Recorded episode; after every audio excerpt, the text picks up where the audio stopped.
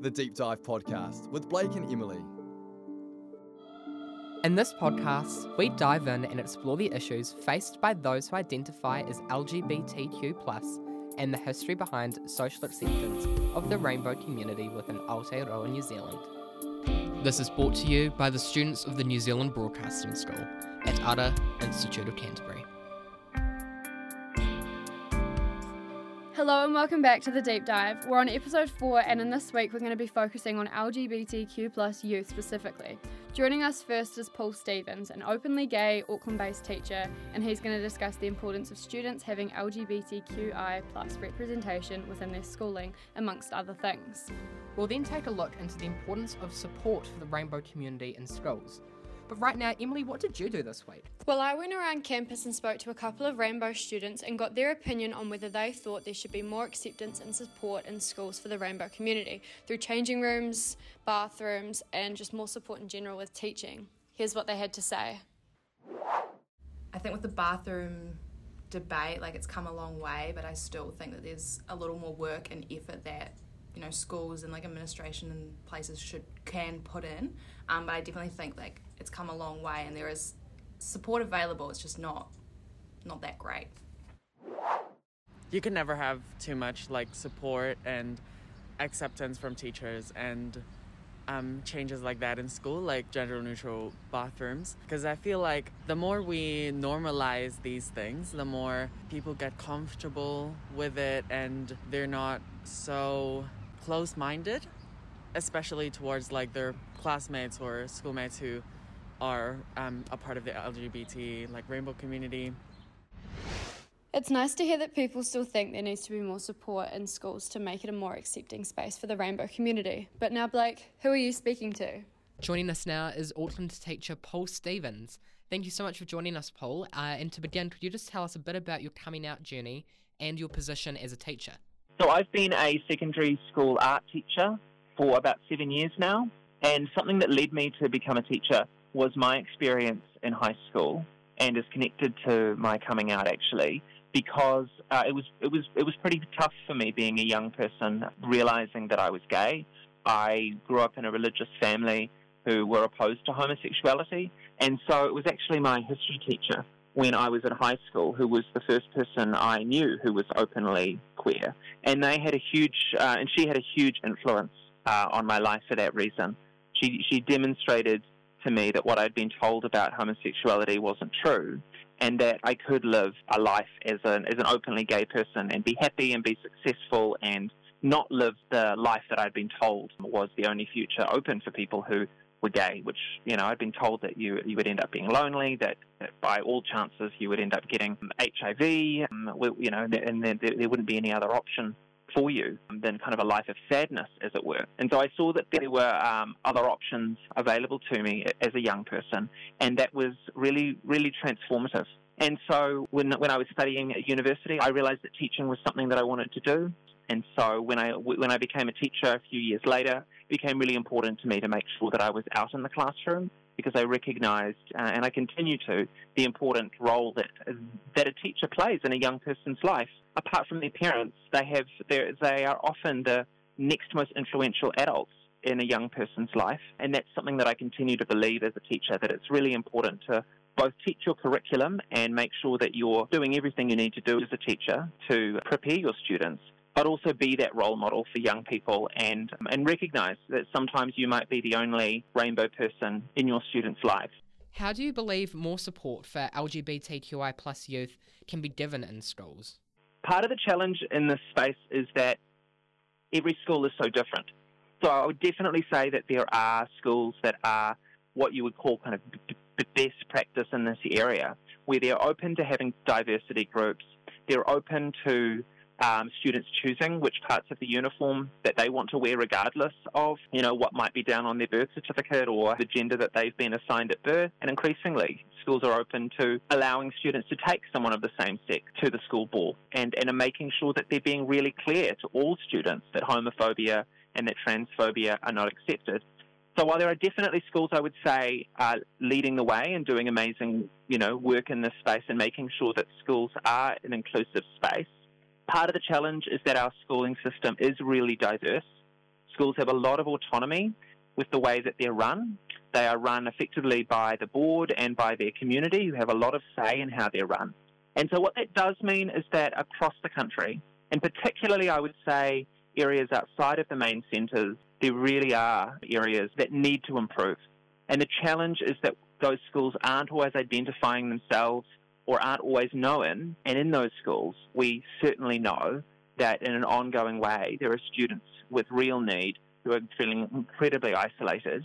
And the data does support that view that a lot of students feel isolated because of their sexuality or their gender identity. And so there is definitely a lot of work to do in that area. Do you think there is still often a culture of homophobia and transphobia at schools that make it really difficult for rainbow youth to come out in those spaces? Oh, yeah, absolutely. And again, that's what the data does support as well, because young young people who are rainbow, who are queer, uh, who are who, who identify as gender diverse, they are significantly more likely to be bullied. They are significantly more likely to self harm. They are significantly more likely to have concerns in terms of their mental health. Which is not to say, of course, that we should act in a victimizing way and imply that all rainbow students are struggling, because that's certainly not true either. But definitely, we do know both anecdotally and based on the data that a lot of rainbow students continue in our schools to experience homophobia and transphobia, and it can impact really negatively on their outcomes. Something I've discussed with others that I want to get your opinion about is do you think there is a trend of people who wait till post high school to come out in order to try and avoid bullying from peers at, at school? I think that's something that's been happening for many years, and I would suggest that it probably continues to, certainly. It's something that's, that's seen perhaps as part of the gay or the more broadly queer experience, which is one of a delayed adulthood. We sometimes talk about it kind of a, being a Peter Pan syndrome or a sense that you're kind of going through your adolescent at a later stage. That was definitely something that I experienced. You know, it's something that I've often reflected on that I didn't have the opportunity when I was in high school to go through those kind of kind of you know kind of the quote unquote normal milestones that a young person goes through, you know, whether it's dating or whether it's understanding who you are and being able to be affirmed in who you are in a really natural way, which aids your development. Uh, and I would definitely think that still happens. Absolutely. I think to some extent that's probably something that's always going to be the case. And I would tend to think that it is part of the queer experience. But I've also come to come to see that that's not necessarily a bad thing that you know part of what it is to be queer and what it means to have a sense of pride, and that's what you know. That's why we talk about pride. Is that that's saying yes, I'm different, and that's okay, and that's good. In your opinion, what do you think are some of the biggest issues for LGBTQI plus youth currently? In terms of really practical things that I think could be being done, nation from their communities, also students who are coming from religious backgrounds and who might be increasingly isolated, who might be really isolated because of that. So those are probably some of the particular areas I think we need to really think about. In terms of really practical things that I think could be being done in the um, in the space of rainbow young people, I would say that it's about making sure that we're being more consistent and that our schools are all safe, making sure that we have really good, consistent policies in place and making sure that schools are not able to slip between the cracks or claim that they're supporting their rainbow students when there's not really any uh, any evidence of that, or they're not able to demonstrate that. And I think there it's really important that we put the resourcing in to both support young people and young rainbow people in terms of their mental health, but also really practical things to make sure that schools have have um, have a range of bathrooms which are available for people who don't necessarily identify as male or female as well. And you touched on this before, but I just wondered, what are your thoughts on the importance of young people actually growing up with LGBTQI plus role models? It's something that I'm I, I, I think is so important because it was so important in my own life. I recognise the importance of teachers to be out if they're queer and for uh, all students to have rainbow role models in their lives. And that's because they, they don't necessarily have people in their families who are openly queer.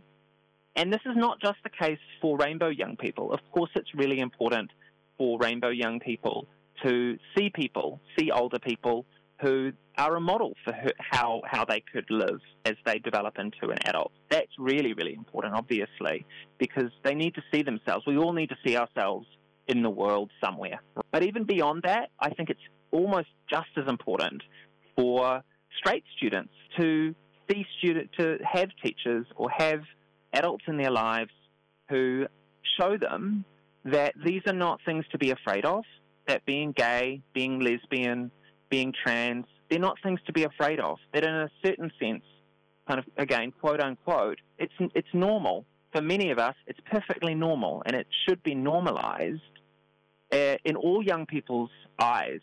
And it can particularly go against um, any of the transphobia or homophobia that they may have been taught or shown. What what happens to a young person who's been demonstrated homophobia and copies that, what they see when they have a teacher who's openly gay is they go, hang on a minute, I thought that, you know, I thought they were all X. I thought they were all kind of, you know, hate to say it, but icky or something, you know. And when they see that there's a role model, a teacher that they really respect and that they like, and then they go, but hang on a minute, this doesn't fit. And that experience of having a role model who doesn't fit something they've previously been told, that breaks stigma right there. Plays a really important role in young people's lives of breaking that stigma and allowing them to see that what they've been told, that, that hateful view that they've been shown previously, isn't true. Okay, and we're going to have to wrap that up there, Paul. Uh, so, once again, thank you so much for speaking with us today. It's been a real pleasure chatting with you. So, thank you so much for taking the time to talk to us. Young people spend a huge amount of their time at school, where often for rainbow youth, it can be a struggle to navigate coming to terms with their gender or sexuality, when there is still often rampant homophobia and transphobia, and very little safe spaces. Blake Benny discusses the importance of more support for LGBTQI plus youth in schools. High school. For so many people, it's often a difficult enough place to navigate through their formative years, and a time of self discovery and figuring out who you want to be. For rainbow youth, however, the experience is often significantly more difficult, and it can be a struggle for support and acceptance from their peers.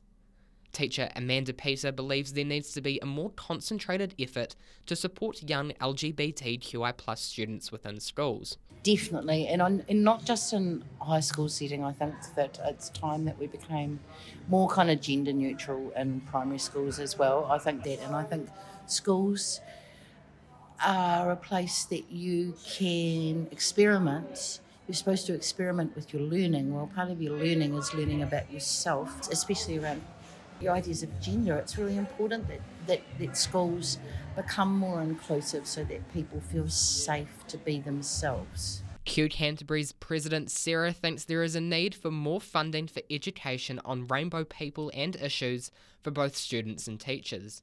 Lack of funding leads to lack of actually receiving that training and education, and that says the same for groups like Rainbow Youth and Inside Out is that they need more funding in order to provide educational opportunities within schools because that's what they do.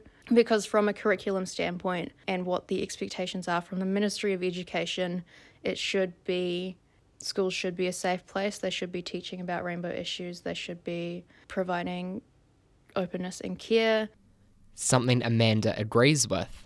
I do think there's a, a lot of kind of conscious work that will require like a lot of professional development for people that are involved in education to be able to handle kind of handle in a way that are, that allow people to feel safe and comfortable. Q Canterbury member Ashton believes the views of young people's parents heavily impact the way rainbow people are treated. At high school, sometimes it's students are at that stage where they're bouncing their perspectives off what their parents think. And it's time slowly passing, and hopefully it'll get better. But we're still in the generation where most parents grew up when it wasn't as widely accepted. And they've kind of reflected those beliefs onto their own children. They say there is still a culture in schools that often excludes or separates rainbow students. When it came to PE class, how that like all the queer students or or the openly queer students would quite often just get kind of pushed into the corner away from everyone else. So it was quite a lot of that being okay with it on the surface, but not with their actions. Labour MP Louisa Wall wants to see universal support and safe spaces for rainbow youth in schools. See, I think there should be queer straight alliance groups or rainbow groups in every school mm. so that you don't have to go too far to get the support that you need. And so you reach out to members of that group. She's hopeful that every student who is in the LGBTQI plus community has someone they can confide in at every school. I'm hoping that every school has um, a counsellor who's very, you know, very supportive and openly supportive of the rainbow community. So that somebody has got an actual person in their life that they can talk to. Um, I think it's still scary for a lot of people. Last year, the Ministry of Education refreshed its guidelines on relationships and sexuality education to help educators design rainbow friendly programs. There's hope that with a growing awareness of LGBTQI plus issues in schools, they'll become more accepting of rainbow youths. Thanks for tuning in this week to the deep dive. Come back next week and hear us discuss family dynamics and relationships with those in the rainbow community. If you need support, feel free to reach out to these free organisations who are here to help. Call Outline at 0800 Outline or Lifeline at 0800 Lifeline. Or reach out for specialised LGBTQ services with Rainbow Youth at ry.org.nz.